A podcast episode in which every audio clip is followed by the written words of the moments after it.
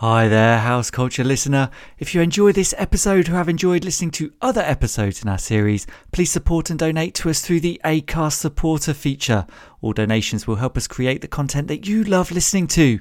You can decide how much you give, and there is no regular commitment. So it could be a one off and every now and then, or once every time you listen. It's really up to you. Click on the supporter link in the episode description, and with Google or Apple Pay, it will take you less than 30 seconds to make your contribution. Hiring for your small business? If you're not looking for professionals on LinkedIn, you're looking in the wrong place. That's like looking for your car keys in a fish tank. LinkedIn helps you hire professionals you can't find anywhere else, even those who aren't actively searching for a new job but might be open to the perfect role. In a given month, over 70% of LinkedIn users don't even visit other leading job sites. So start looking in the right place. With LinkedIn, you can hire professionals like a professional. Post your free job on linkedin.com slash people today. There's never been a faster or easier way to start your weight loss journey than with PlushCare.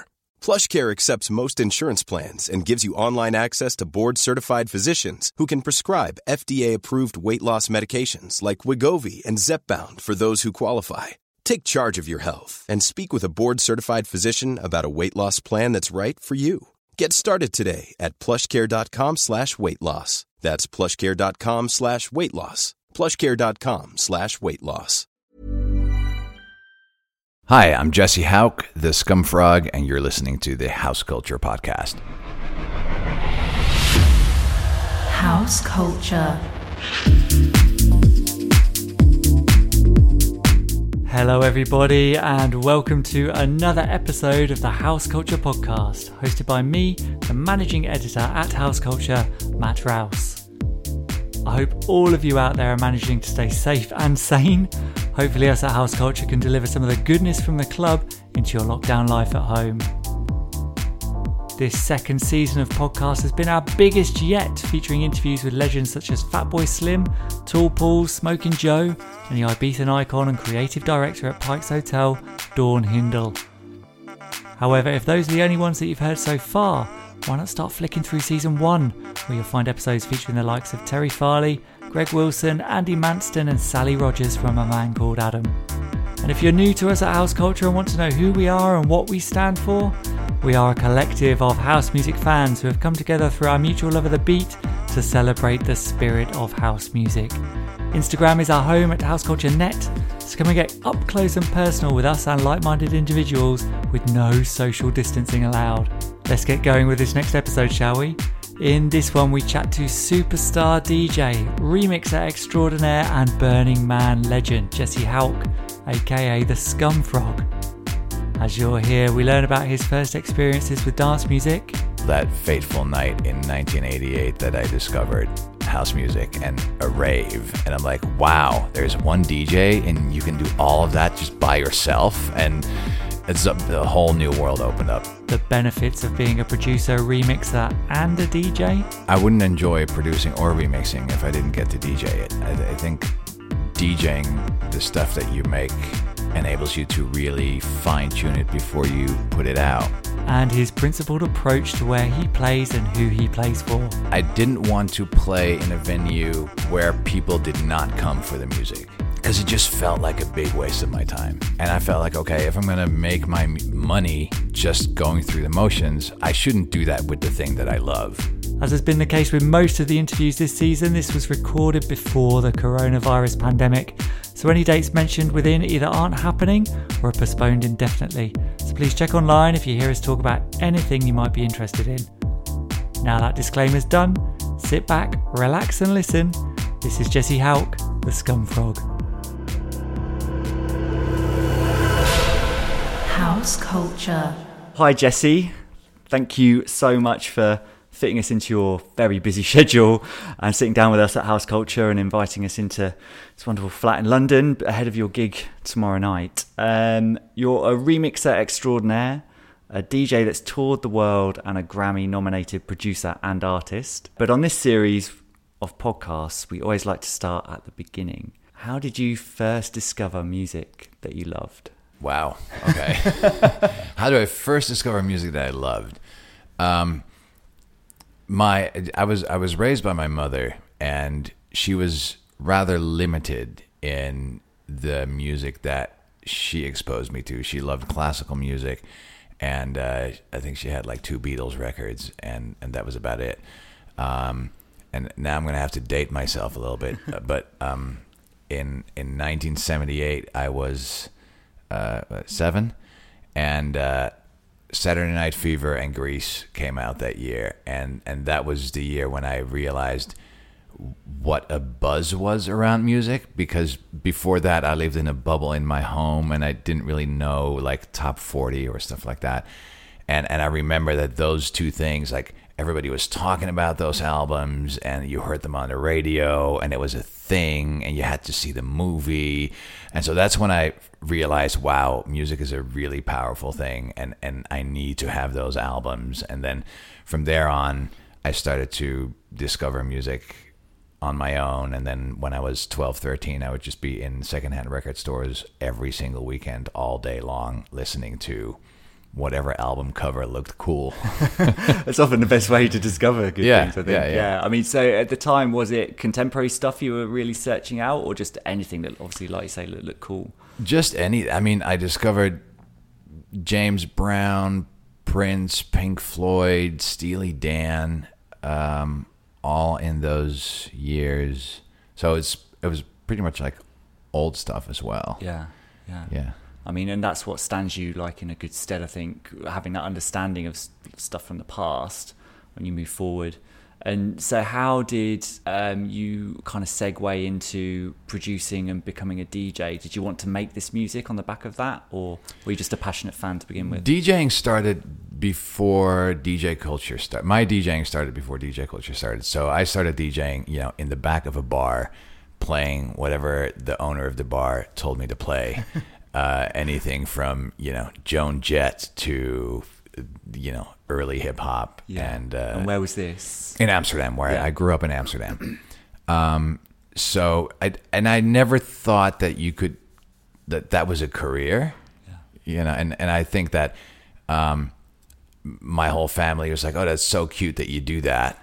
Um, and what will you do after you're 30? You know, when you grow up. and and I, and I was convinced, like you know, I, I'm I'm hopefully going to make a career in music because I played in bands at the same time. But playing in bands and DJing was completely separated. That those were two very separate things. Uh, until that fateful night in 1988 that I discovered house music and a rave, and I'm like, wow, there's one DJ and you can do all of that just by yourself, and it's a, a whole new world opened up. yeah. So where where was that rave? Can you remember specifically? It was in Amsterdam. It was Yeah. uh, a, an area behind Central Station that is now completely it has changed. Yeah. Uh, that used to be all warehouses, uh, abandoned warehouses, and and that's where the cool raves went on in the late '80s.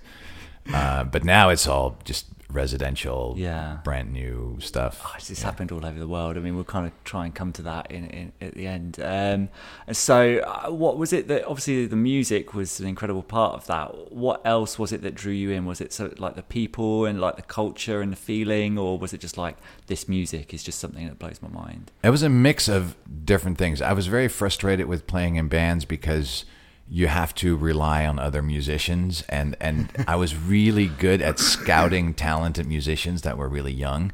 Uh, but then as as soon as we did like a one or two prominent shows somewhere, bands who could actually pay musicians would steal the musicians away from me. Um, I call it stealing, but you know they were just like, "All right, got to go now," and so I was always uh, short of musicians. Yeah. And uh, so when I when I saw that you can just do that by yourself as a DJ, I'm like, wait a second, like I need these other guys. And, I already did that. I already knew how to mix records, and I love that music. I was just not used to playing more than twenty minutes at the time of house music. Yeah. Uh, so so the the first rave was when I realized, wow, you can do this hours on end Yeah. and have one strobe light and you know a few giant speakers and that's it all you need for a party. Yeah. So was it a case of okay, I'm gonna like ignore all of the other stuff in my collection and just kind of build out the house music that you've got to build it out further than the 20 minutes that you already had or Yeah, it took me quite a while to actually develop my own style. Um, and I'm still struggling. After 30 years, I'm still struggling with like what on earth is my style because I, you know, maybe because I come from the the days where you just played everything. Yeah. And you were supposed to blend all styles together, and I really liked that. Um, I never got into the playing like, oh, I am a you know minimal tech house DJ, and then that's what I'm supposed to play, and God forbid I you know break away from that. yeah Um, and and I understand that that is really good for branding purposes, like DJs who really pick one style and one look and one thing, and you know that's awesome for branding. Yeah. Uh, but for me personally, it gets a little boring. Yeah, and as any brand that's decent brand that's out there, they have to kind of evolve and move with the times. And sometimes you can find yourself pigeonholed into something that's like suddenly becomes not so trendy or not so good. And then Yeah, you have that too. Yeah, so I think eclecticism is, is great. So how um, didn't you move to New York? Yes, when I was 25. Yeah, I moved so to New York. were you already an established DJ in Amsterdam at that point when you moved, or sort of established in in the local scene. Yeah, Yeah. but not. I was not playing internationally. Yeah. um,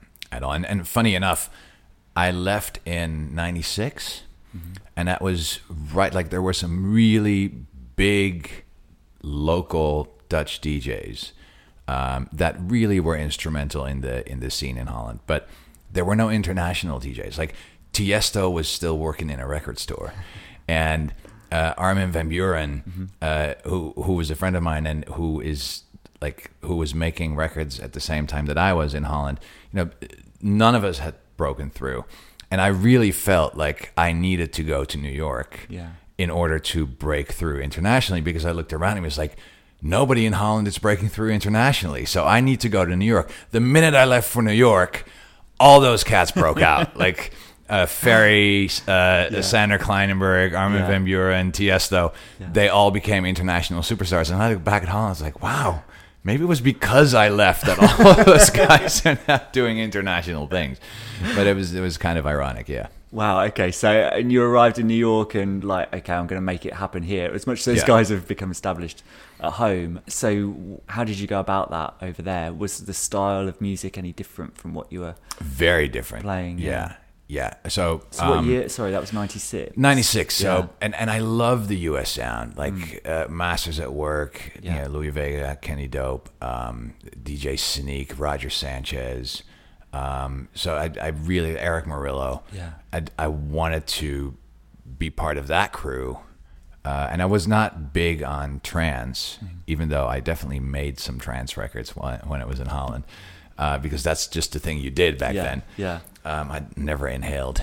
Um, but uh, in New York, it just started to work out, and and I met Roger Sanchez, and and he signed me to his label, and my first tour was opening for him uh, in the U.S. and North America. So that was a really great um, learning experience, and then it took off from there. Yeah, I mean, in the last series of this podcast, we did an interview with uh, Fat Phil Cooper. Um, he was talking about he went on a Cream tour with Roger Sanchez, and he described how he had never seen someone with such like technical mastery approach and work the decks in that way. And you know, he's still doing it now. It's incredible Yeah. stuff. Yeah, Uh, Unbelievable discipline, Yeah. and and work ethic too. yeah, Like those are two things that I completely struggled with. yeah, and and that was that was super inspiring to to see him like every time every day we had a different city and we would arrive there and uh, I would be like where are the pretty girls and he'd be like all right let's go to the gym Yeah. like wait you got you go to the gym like yeah because otherwise you know at the end of the tour you're going to be dead like okay I- you know so that those things were really valuable lessons yeah. at that point Yeah. Yeah, and so how um, how were you warming up for him? What were you? What tracks were you playing? Yeah, house. At that point, it was like house and deep house. Deep house, of course, in the '90s was slightly different than deep house now. Yeah, yeah, Um, but yeah, I think I think he picked me because I I wasn't playing big house anthems. yeah, So I I could set the mood nicely, and then he would play the big yeah. smash hits. Yeah. yeah. And it was did you have any at that period? Uh, he was obviously a, a kind of a mentor in a way. Did you have Oh, any other heroes or mentors during that time? Yeah, Danny Tenaglia Danny was a big one. Yeah. Um, that was a, an amazing moment. He he played every Friday night slash Saturday morning at uh, Twilo and then later at Vinyl, uh, and those were legendary nights. Yeah. That was such an amazing sound he had, and the the sound system was just incredible. Yeah. Um, and and I'll never forget. I um, this is before this is before I signed with Roger. My very first record um, that did anything um, was called "The Water Song," and um, you're nodding. Yeah, you're Yeah, yeah, I know, I know what you're going to say. So. right. So, so how that happened? I made that in New York.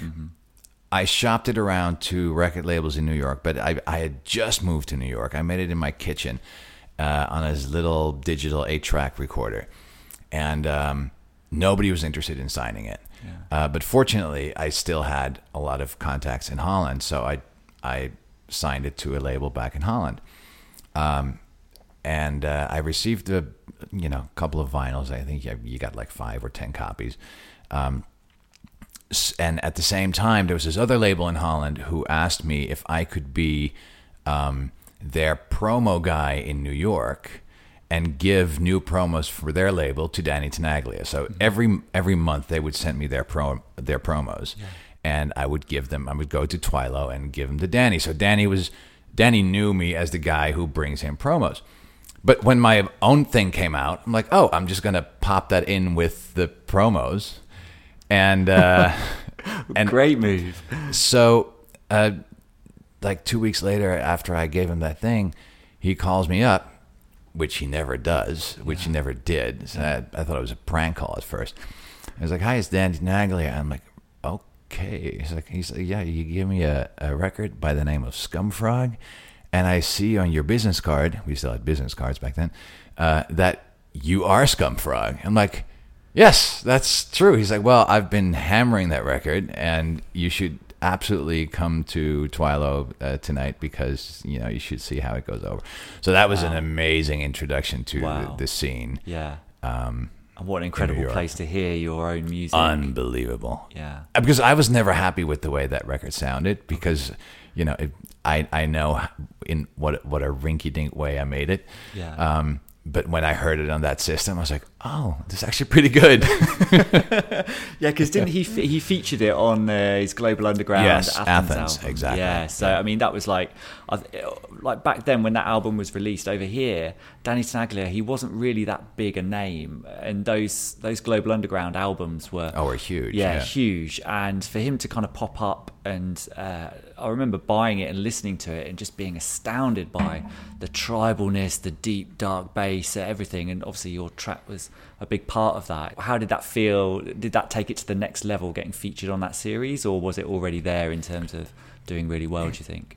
Oh no, that record was not doing anything. That record was completely dead. You know, it has sold three copies worldwide, Yeah. and you know, probably all in like Amsterdam. Yeah. And uh, so Danny completely rediscovered or discovered that record, Yeah. and then it started to sell. And then would you say that that kind of put you on the map in terms of okay, we need the Scumfrog to do a remix for us, or we're happier to sign stuff? It's it's funny because when I approached Roger, like Roger had a different sound than Danny. And so when I approached Roger with a demo that I, had done that I wanted to shop to him, he he was not aware of the water song. He might have heard it, but it was not in his repertoire. It was not in his sets.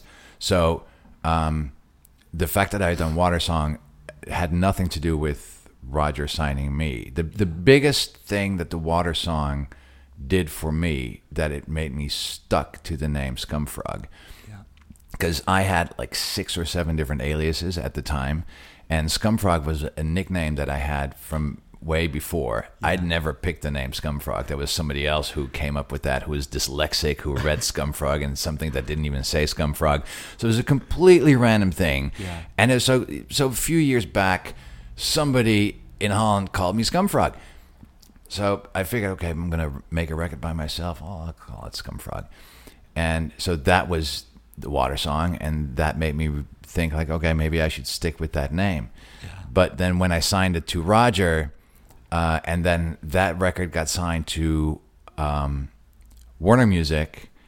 Uh, Warner Music scheduled a meeting with me, um, uh, which what what I thought was just to, to go over the release of the, the record, and they, they actually sat me down and it's like, well, Jesse, uh, this is a great record, and we can't wait for the release. But um, do you realize that if there's one one moment that you can pick a different name, it's now. they really, and they're all sitting across the table. And uh, I, I didn't get the hint. I, I, I was just like, yeah, yeah, I guess so, but no, I'll be Scumfrog. But they, they were kind of eager to make me pick something more marketable than Yeah. Scumfrog. Yeah. Well, it's you know it's iconic in a way. You know, no one else is called Scumfrog. That is true. Yeah, they they were like, well, there's a pretty low glass ceiling for uh, a for a name I like sense, I Scumfrog. sense a tiny bit of regret about this this decision, but no, because things things go the way they go, right? You, Yeah. So you can never say like, well, if I had the name Tiesto, no, no, I, I, yeah, what could have happened? Yeah. Um, and obviously, as Scumfrog, you've remixed some massive artists, you know, all over the place. I'm thinking of people like David Bowie, Kylie Minogue, New Order. Um, uh, out of those three, I'm sure you could probably pick one anyway. Has there been any outside of those as well that you've been really daunted about working on or for or with? I think my favorite collaboration was Cyndi Lauper. Yeah. um, because it was so surprising how creative she was and how differently creative she was than anyone I'd worked with, and, and how unbelievably knowledgeable she is about m- not just music, but like studio engineering and, and, and stuff. And you don't expect that from somebody like Cyndi Lauper. And, and she's unbelievably funny. And uh, so that was a very memorable time in the studio together Yeah. and and Sting was great because um, it was the first time that he allowed his stuff to be reworked for um, Yeah. dance music. So that was great. And and Bowie was was just surreal because I'd never done anything with anyone, and then so to, for your first thing to be with David Bowie, it's just like where where do you go from there? down Like, from there. Yeah. Amazing. Is incredible. And um, I suppose on the back of all of that, well, what kind of came first for you and what do you prefer? Do you prefer to remix other people's work or produce your own or, do, Um, or DJ? that that's all tied together. I think. Yeah. Um, I wouldn't I wouldn't enjoy producing or remixing if I didn't get to DJ it. I, I think DJing the stuff that you make enables you to really fine tune it before you put it out. And I've definitely been several remixes from from the era that I did a lot of remixes that I didn't take the time to play them out, and that later on after they were released, I was like, oh no, I, I wish I'd taken a little more time for that. So yeah, I I don't have any. Per- so the one thing that I don't like, and I found this out while doing it, is remixing for artists who have no idea that I'm remixing their stuff Right.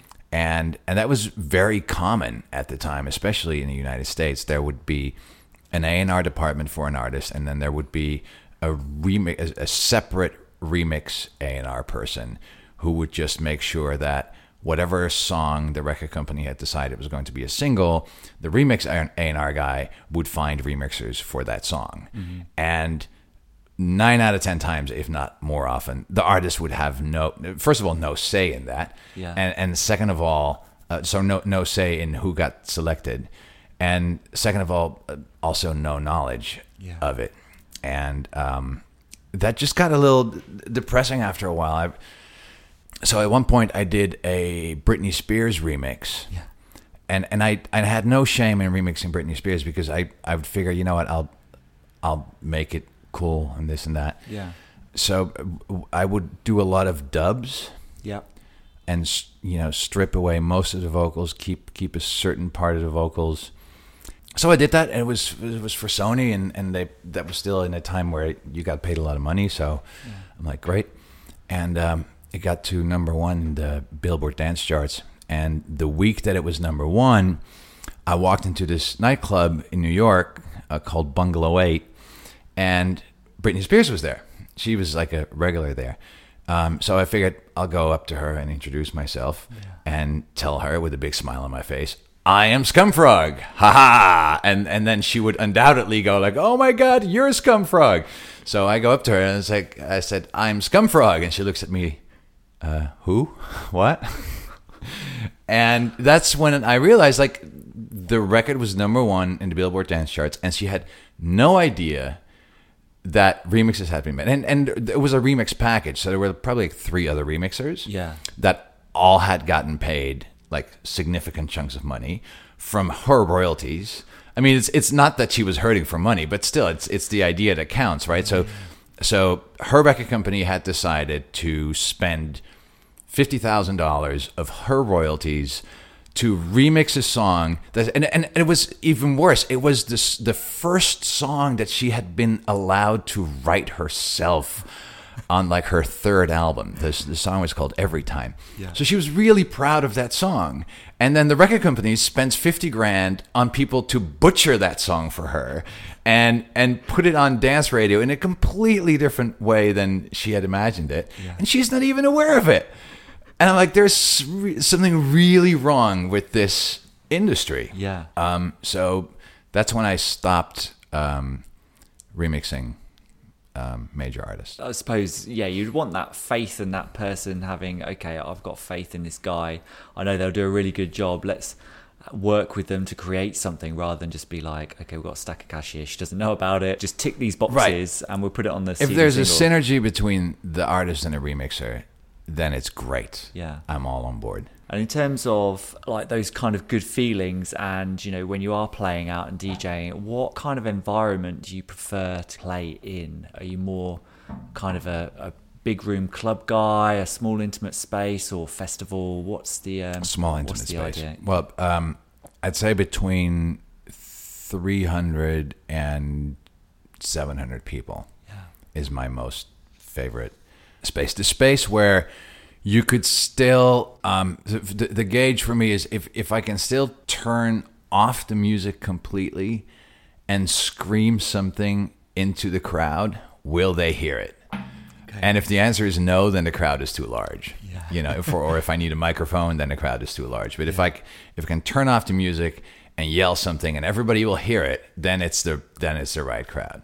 That's a good So, yeah. gauge. That's Yeah. a very good gauge. Is it something that you'd often do or tempted to do? No, no, I, I I rarely do it, but it is it is the gauge because it it it determines how intimate people feel. And so when you have five six hundred people, it can still you can still play big room tracks for five six hundred people. Um, so, but you can you can choose whether you're going to make it sound you're going to make the room sound small or large. You can really mix that up. Whereas a, a huge room, you can't really play small room stuff, and I and I love small room stuff. So yeah, Yeah, it's tho- those like seeing the whites of the people's eyes. I think is the best place to be. And like if you're a DJ or a dancer and you're dancing to something really small in a small and intimate place, and there's a DJ that you really appreciate to have that really close connection. I think Yeah. is yeah, it's a really good space to be in.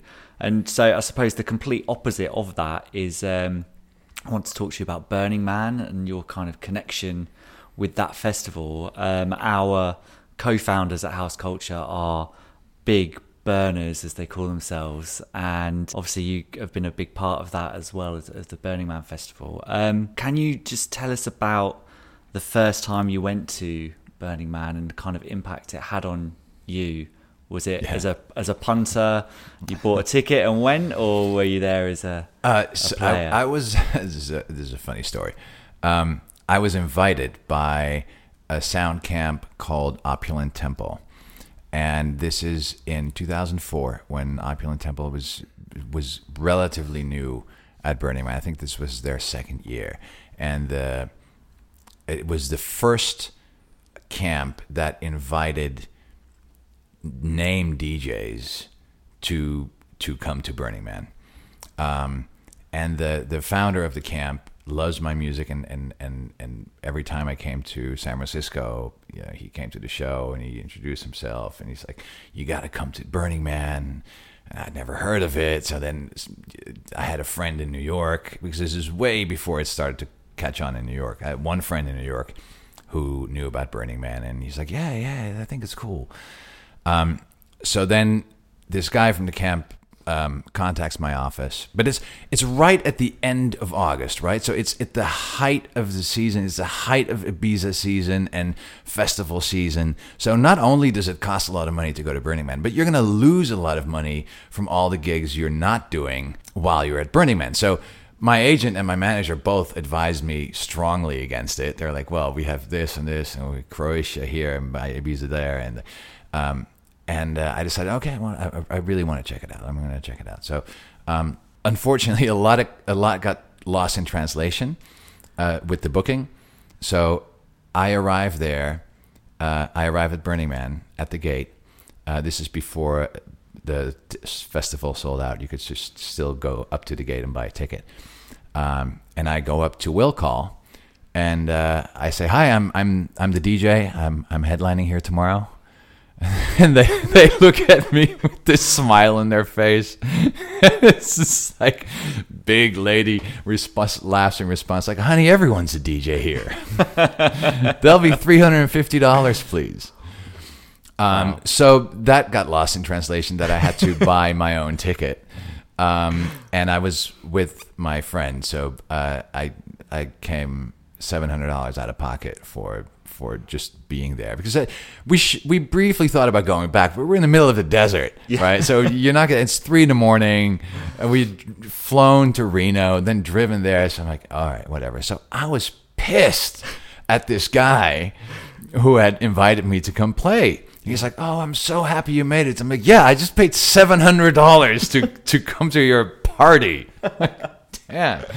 Uh, so that was my first time running, and but then the next day uh, I played, and then the day after that, I I did a whole tour and completely fell in love with it, and then I got hooked, and then yeah. I went every year since. I mean, for our listeners that might not have been before, can you just talk about the the kind of the community and the setup of of the festival, like your kind of thoughts on that and how it all works? So everybody, uh, everybody who goes um, contributes to the festival you're supposed to contribute something. So in my case, it was DJing, um, but it can be artwork, or it can be building a, a, giant vehicle, or it can be handing out sandwiches to people uh, during the day or night. Yeah. Um, or cocktails or what have you. Uh, so you're supposed to bring something, and um, everybody pays their ticket, and you can do it on a budget and stay in a tent, or you can do it in luxury style and get a tour bus with a shower. And um, the the festival is divided uh, mostly into camps, so you you get a few friends together, or you you you approach an existing camp, and then you have the structure of a camp where you have a anywhere from like 10 to 150 people that have a kitchen schedule and cooking and cleaning and all that kind of stuff. Yeah, sounds incredible. Millions of people have lost weight with personalized plans from Noom, like Evan, who can't stand salads and still lost 50 pounds. Salads, generally, for most people, are the easy button, right? For me, that wasn't an option. I never really was a salad guy. That's just not who I am. But Noom worked for me. Get your personalized plan today at Noom.com. Real Noom user compensated to provide their story. In four weeks, the typical Noom user can expect to lose one to two pounds per week. Individual results may vary. One size fits all seemed like a good idea for clothes. Nice dress. Uh, it's a it's a t-shirt. Until you tried it on. Same goes for your healthcare. That's why United Healthcare offers a variety of flexible, budget friendly coverage for medical, vision, dental, and more. So, whether you're between jobs, coming off a parent's plan, or even missed open enrollment, you can find the plan that fits you best. Find out more about United Healthcare coverage at uh1.com. That's uh1.com. Millions of people have lost weight with personalized plans from Noom, like Evan, who can't stand salads and still lost 50 pounds. Salads, generally, for most people, are the easy button, right? For me, that wasn't an option. I never really was a salad guy. That's just not who I am. But Noom worked for me. Get your personalized plan today at Noom.com. Real Noom user compensated to provide their story. In four weeks, the typical Noom user can expect to lose one to two pounds per week. Individual results may vary. Um, and yeah, you've done some iconic sunset sets at District and sunrises at Robot Heart. Um, having had a, a, couple of years off to kind of reflect, and with the rise of Instagram and more mainstream kind of demographics going to the festival, um, do you still think Burning Man has kind of the magic it used to have, or do you think it's really changed? The magic of Burning Man changes every year. Yeah. That's that's part of the evolution of Burning Man. Yeah. Uh, so no, it definitely does not have the magic that it used to have. Um, but if you're going there trying to find the magic from yesterday, that's I think the the wrong attitude to have towards the festival. Yeah. Um, so every every year it's different, and every year has a different kind of magic. Um, and uh, yeah, people who go for the first time will still have that same sense of awe as people who went for the first time 20 years ago. And those sets that you've played, how much kind of planning goes into those that you know they're talked about so much? Um, that that depends because it's nice to do both. It's nice to do sets where you just play completely off the cuff, sets that are not even planned. You know, you you arrive somewhere and you have your USB stick and you're like, oh, let's hop on for a while and, and see what happens. Those are really special, spontaneous moments. And then are there are the sets um, that are on on such a prominent space, like Sunrise at Robot Heart is a very good example. I know exactly how that's go how that goes because I've done it so many times. I know exactly what minute the sun comes up. Yeah. And I, I know approximately how many people will be there. So I can really plan around it. And and those sets I want to plan in advance because I really don't want to have the situation where at the end of the set I realize, oh shit, I should have played this record and I forgot, you know. I want to really make sure that every amazing record that has come out since the last year, Sun, Sunrise Robot Heart, until this Sunrise Robot Heart, is featured during that set. Yeah. So, yeah. And in terms of your plans for Burning Man in 2020, are you going to go back, do you think? Um, it is unlikely, but only because I've gone so many years that for me personally, that journey is kind of over. Yeah. Um, which is nothing to do with the festival itself, um, but more with the fact that for, for me, those really special moments have kind of become the norm, and then you start taking them for granted, and then you know it's it's not as phenomenal anymore as the first couple of times you do it. Yeah. Uh, so I I really feel that it's time to take a step back and let other people create those magic moments until maybe you know maybe next year or or the year after I have this feeling of oh my god I want to do this and or approach it from a different angle or do something completely different or arrive with the kazoo or like I don't know. Um, but yeah until that happens I, I'm I'm not gonna go. Yeah, you could have five years worth of tracks that you've built up that that, that just have to be played. yeah if if nobody else has played them yeah Cool. Um, around kind of 2011, um, the EDM explosion was kind of in full swing, and you made like a conscious choice to get back to the underground, restricting your live appearances to venues that prioritize music and sound rather than things like VIP tables and Yeah. you know that kind of culture. Can you tell us kind of what was behind that decision, and do you think the scene is moving in the right direction in terms of its relationship with the kind of underground and commerciality of it? What, what's your kind of view on, Oh, on wow. that? and In here I am 50 thinking words or less. yeah exactly here I am thinking I really need to shorten my answers um, Be as expansive as you want, honestly. Um, so in 2011, it, I th- that was just a conscious choice that the I had so many bad experiences at bottle service clubs Yeah. that I didn't want to play in a venue where people did not come for the music. Um, because it just felt like a big waste of my time. And I felt like, okay, if I'm going to make my money um, just going through the motions, I'll just go back to law school or something, or or but but I shouldn't do that with the thing that I love. Um, so I I focused on venues that are really in it for the music. Unfortunately, they have smaller budgets, um, but at least I got to do the stuff that I liked, and I I didn't feel pressure to play a certain sound.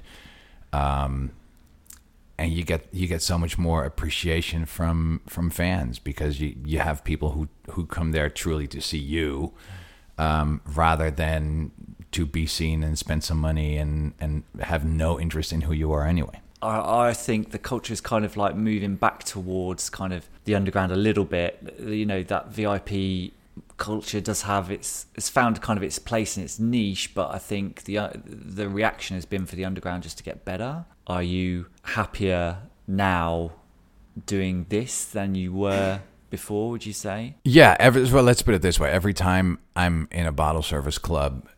Uh, in this day and age, I'm really happy that it's not me DJing, and and every time I hear a like a prominent name DJ in a bottle service club, I, I see his face and I see how he's hurting, um, and his I feel his pain inside, and I'm like, well, maybe next time you won't take this job.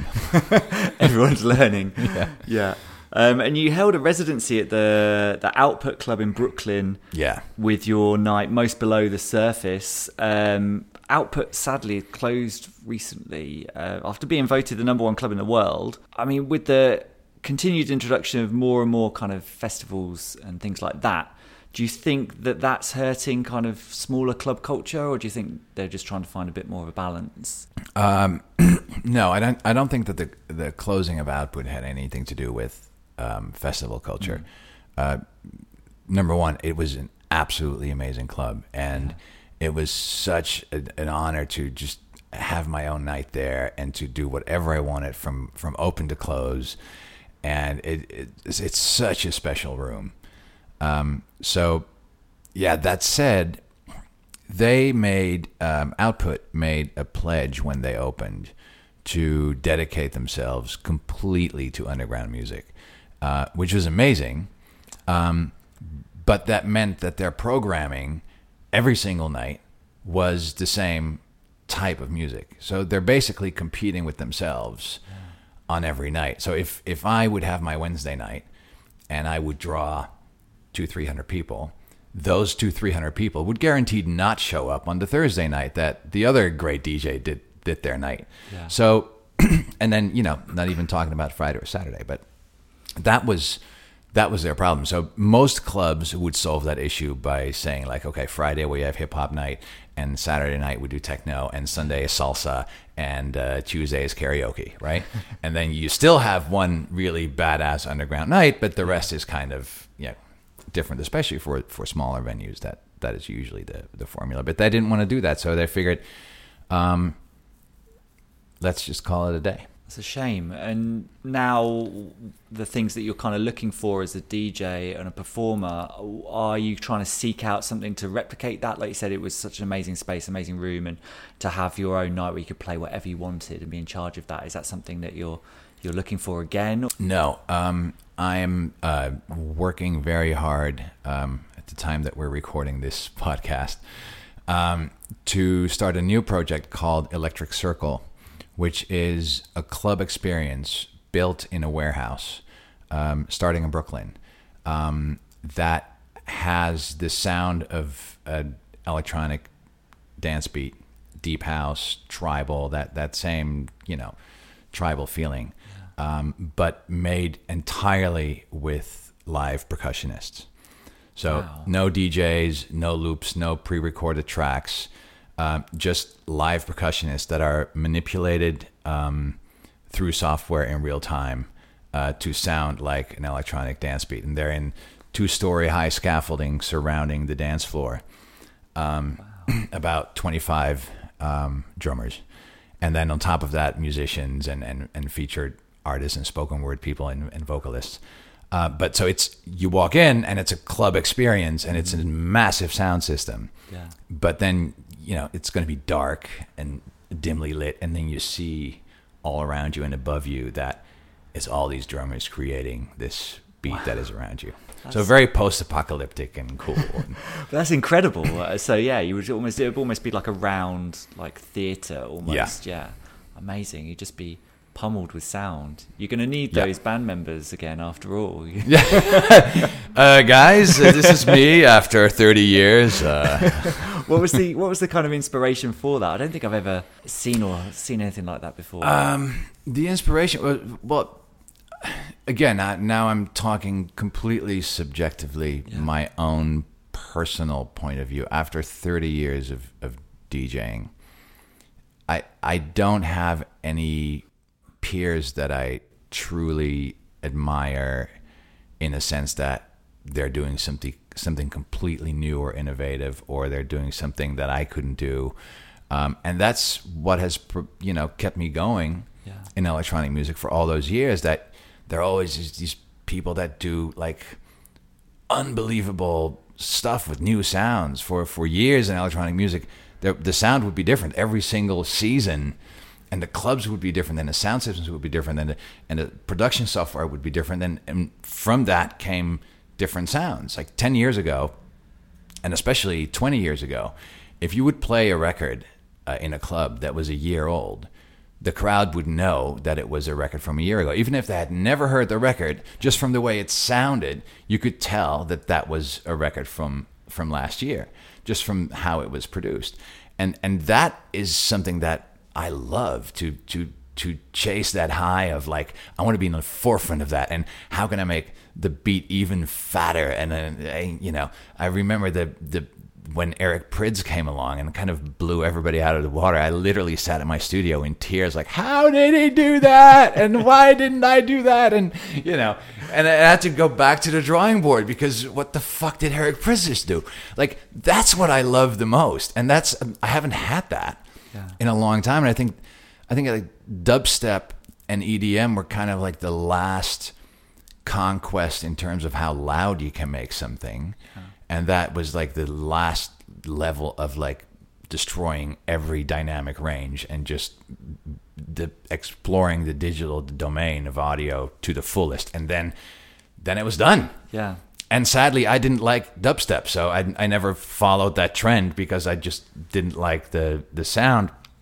But after that, we've just been rehashing trends, and and and now everything kind of sounds '90s again, and and that's cool too. You can make great parties like that, but if you've been in it for as long as I have, it it, it all just sounds like something else. Nothing sounds fresh. Um, so I just wanted to create something that was truly fresh when you wake when you when you walk in.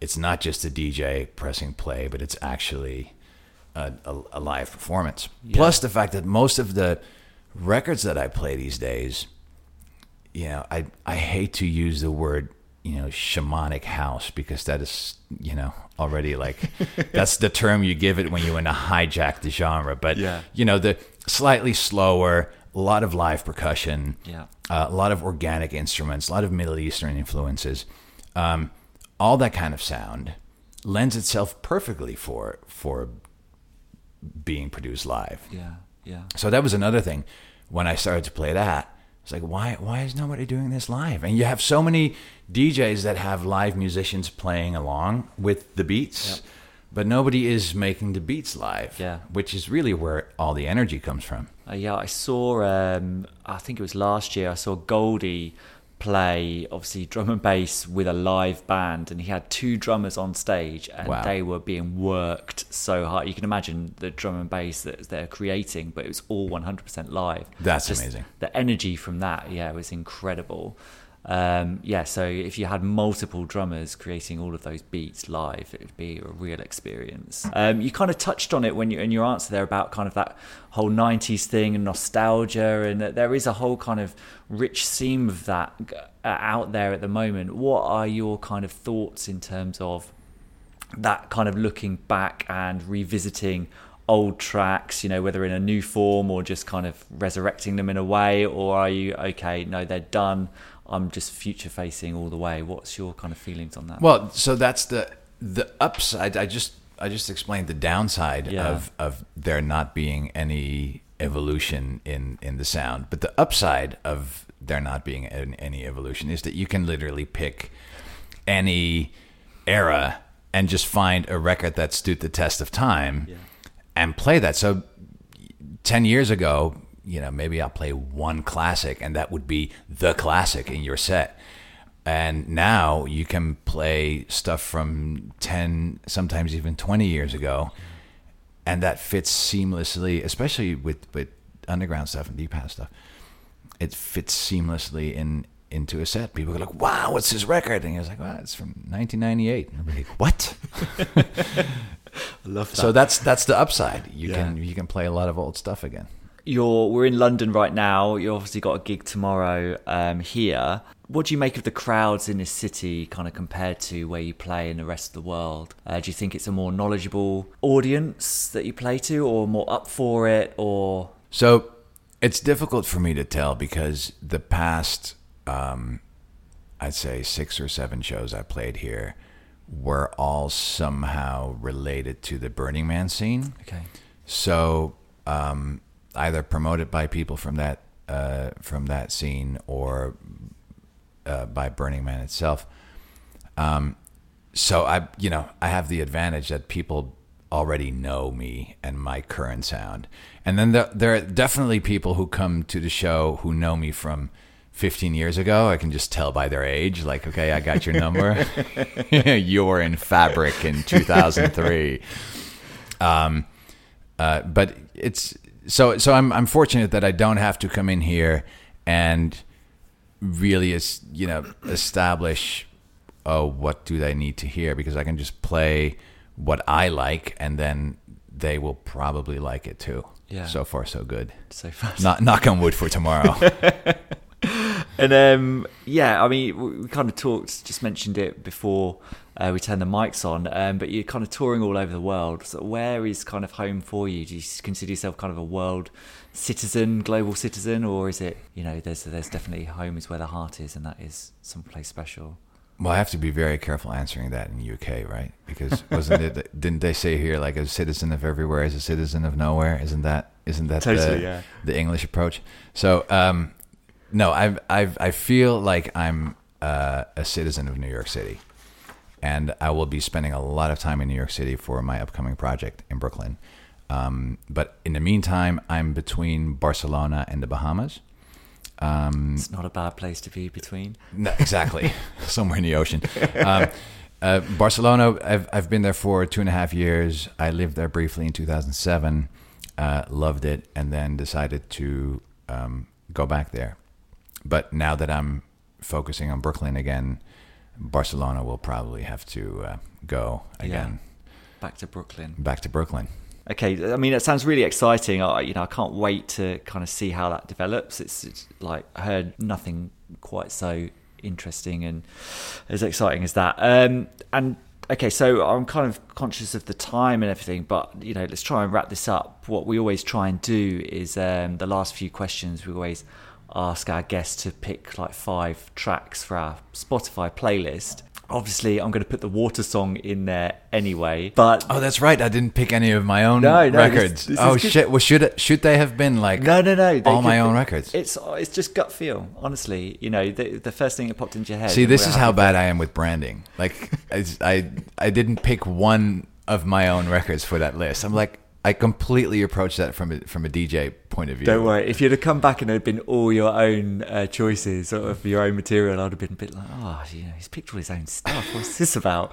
But no, I mean, it's great. You've got a real kind of eclectic Shit. thing going on. No, it's fine. Um, and they're always around specific things. And like, we know that it's very difficult for to say, we're not going to hold you to that one choice. Right. It's not going to be definitive, you know, just something that you felt like as a recommendation to our listeners. Um, and we kind of always start off with the catalyst, the one track that kind of got you into house music. Uh, you chosen the Shep Pettibone remix of Level 42, Something About You. Yeah. Can you? It wasn't Shep Pettibone, wasn't he on one of the New York radio DJs that used to cut up Yeah, but he was uh, mainly like the first big name remixer. Yeah. Uh, out there too. It's uh, shortly f- um, followed by David Morales, Yeah. of course. But uh, Shep Pettibone was one of the first people who did remixes that were different than just long versions. That Yeah. that were really like it had a different beat and sometimes a different tempo, and and he could completely take a track apart and and put it back together in a different way. And um, the Level 42 remix was my first introduction to what a remix could be and how cool that was because I was never I was a fan of Level 42. I was never a fan of the original song and then I heard that remix and I'm like, "Wow, like you can do that? Like you get away with that?" So that that was really the first song that I heard that made me think about, you know, cutting up records and and this is back when I still had a reel to reel player and you could just cut up bars from records and and and experiment with that. So yeah, Shep Pettibone, big shout out. That was the big inspiration. Wow, damn, what a what an inspiration. Um, and a floor filler we always ask for. You've chosen Todd Terje. Yeah. Um, Strand Bar. Yeah. Um, what has been? Why was that? Why was that the the choice? And uh, just talk about when It- you got that and reaction. It's one of those records that sounds like it could be from the future or it could be from the 70s. Uh, it's, it's just so perfect. It's a piano anthem. It's disco, but it's a it's highly percussive. Um, and it just it's like you asked me a floor filler. Like every time you play that record, the floor is completely packed. And and the bonus is that for some weird reason, not everybody knows the record. So it's still like for for some people on the dance floor, it's still like, wow, what is this? It's it's amazing. Yeah. Yeah, it's got a great build on it. It doesn't Unbelievable. Yeah, it Yeah. goes. It really goes. Um, and yeah, it's okay. So for uh, to soundtrack a perfect sunset, obviously you've done that multiple times. Um, at some like Burning Man, um, you have chosen. Uh, I'm going to struggle saying. Uh, oh, a trauma. yeah, Triad. Um, that is a, a record. I don't know if you know his productions. He he has very unorthodox production styles, and and at first listen, especially when you compare it to other records, there's always something off about it. But then when you when you listen to it as a work that stands by itself, it's it's absolutely stunning. Yeah. Um, and and this is it's a 15 minute track that just it has this chord progression that never stops, and it just it's completely hypnotic. You can throw acapellas over it. You can create your own breakdowns. It keep just keep going and going, and it's perfect for sunset because it's that time of day vibe. Yeah. Um, and it, uh, one that doesn't necessarily have to be house music or dance music, um, a tearjerker. However, it is. It is. it is, definitely dance music Yeah. because I I figured you tearjerker. It's so easy to go off dance music, but it's, I try to find a track that really gives me goosebumps. Still, the Andrea Doria "Beauty of Silence," the Impeto remix. Every time I play it, even though it's like 12 years old, um, it's just so well done. It's like that Italian craftsmanship of like perfect production, perfect engineering. Every sound is in its right place. It gives me goosebumps every single time. It's phenomenal. That's the best. Yeah. um, and okay, so the last tune, it's the end of the night. The crowd are asking for one more. I'm not going to try and pretend I can pronounce what. that is uh, uh, that is a track from uh, the late seventies from South Africa by Letta Mbulu, Yeah. uh, and it's called Malalela. Um, and I recently did a remix of that track. Uh, it, I use it a lot to end my sets with uh, in the original version, and then eventually I started thinking maybe I should, you know, put a beat under it, and and I did. So I'm now in the process of uh, making that a legitimate uh, project. So there's another thing that I would like when by the time this airs, maybe you'll hear it everywhere, and then I was successful at it. And yeah, and you've totally got your own track into your uh, your five tunes. Exactly. yes, then there will be one of mine in there. Great. yeah, we'll talk about that. Um, okay, and so our final question is always um, the background on us is we are house culture. We absolutely live for the love of the beat, the rhythm, the crowd, the energy of house music. Um, you've been, as you've said, a DJ and involved in the scene for over 30 years. What are your feelings on what it's given you in life and just kind of just sum up generally like what this scene means to you? The best way to sum it up is um, uh, my girlfriend's son is 23, and uh, he goes to bars and clubs when he goes out, but he's never been exposed to um, underground dance music or um, high end sound systems or immersive sound systems. And he came to one of my shows uh, for the first time last year. And he came up to me afterwards and he was absolutely speechless. He says, I've never seen people go so nuts for music they don't know. And I've never people seen people dance so hard and I've never been personally so captivated by music that I didn't even know existed. And to to hear somebody of a completely different generation verbalize that to me and and remind me of how special that is, um, that to me is the is the biggest reason why I'm still doing this and, and, and why I love this so much and and how privileged I am that I get to do that. Um, because it's it's not very common anymore. Like most places where you go out at night, play top 40 music and don't have great sound systems. And then there's this little niche in the underground where you can, you know, carve out your own little space and your own little following. And to have that following is the most amazing feeling in the world. And it's very easy, especially after 30 years, to be completely fixated on like, oh, my following is not big enough, or you know, my tour is not full enough. But the reminder of how amazing it is that you play somewhere and people come to it, even if it's in the middle of nowhere, and they dance their asses off to music they didn't know existed. That is, that's it. That's that's the reward. Amazing. That's that's absolutely brilliant. The best place to wrap it up, I think. Thank you. Cool. Thank you so much. All right, my pleasure. House culture. Great stuff, wasn't it? What a mellifluous voice Jesse has, perfectly befitting his chilled aura and vibe. I want to thank him again for taking the time to sit down with us and have that chat back in November last year. Since then, I've been in touch with him to find out what he's been up to, and whilst having passed the majority of his lockdown so far in the Bahamas, he's now back in New York City, surrounded by, in his words, long-time friends, inspiring protests, and fellow unemployed musicians. However, he's not been slacking off during this period and has been creating plenty of new music for us to listen to, including his new single Tiny Little Human coming out in July, featuring remixes from Pezzner, Michael Mayer, and himself. You can listen to the original of that on his SoundCloud page. And what you'll also find there is an epic four hour radio show where Jesse counts down his top 40 Scumfrog classics, all with commentary from the man himself. Honestly, you need to check this out, not only because the tune selection is incredible, there is a video version that accompanies it. You can watch him spin and chat about these tracks as the sun goes down around him. All the links for these are on his SoundCloud page.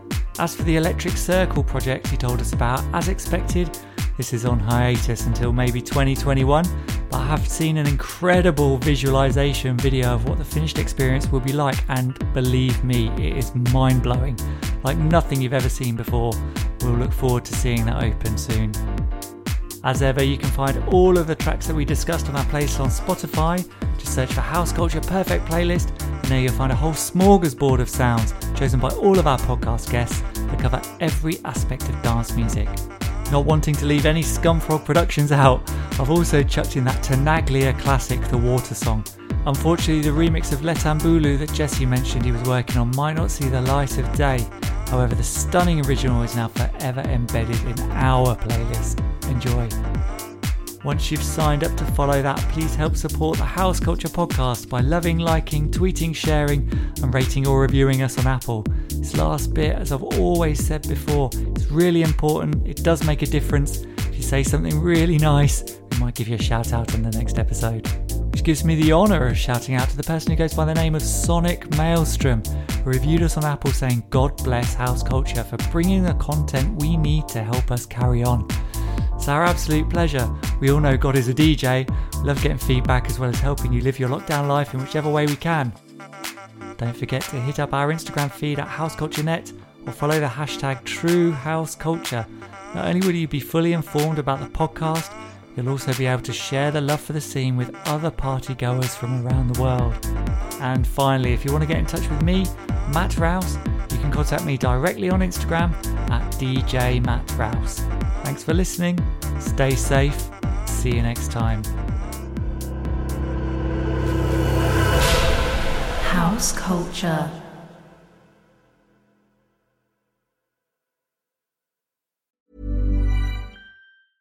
Planning for your next trip?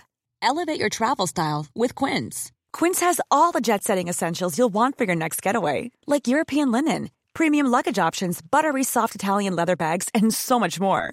And is all priced at 50 to 80% less than similar brands. Plus, Quince only works with factories that use safe and ethical manufacturing practices. Pack your bags with high-quality essentials you'll be wearing for vacations to come with Quince. Go to quince.com slash pack for free shipping and 365-day returns. Even when we're on a budget, we still deserve nice things. Quince is a place to scoop up stunning high-end goods for 50 to 80% less than similar brands. They have buttery soft cashmere sweaters starting at $50, luxurious Italian leather bags, and so much more. Plus, Quince only works with factories that use safe, ethical, and responsible manufacturing. Get the high-end goods you'll love without the high price tag with Quince. Go to quince.com/style for free shipping and 365-day returns.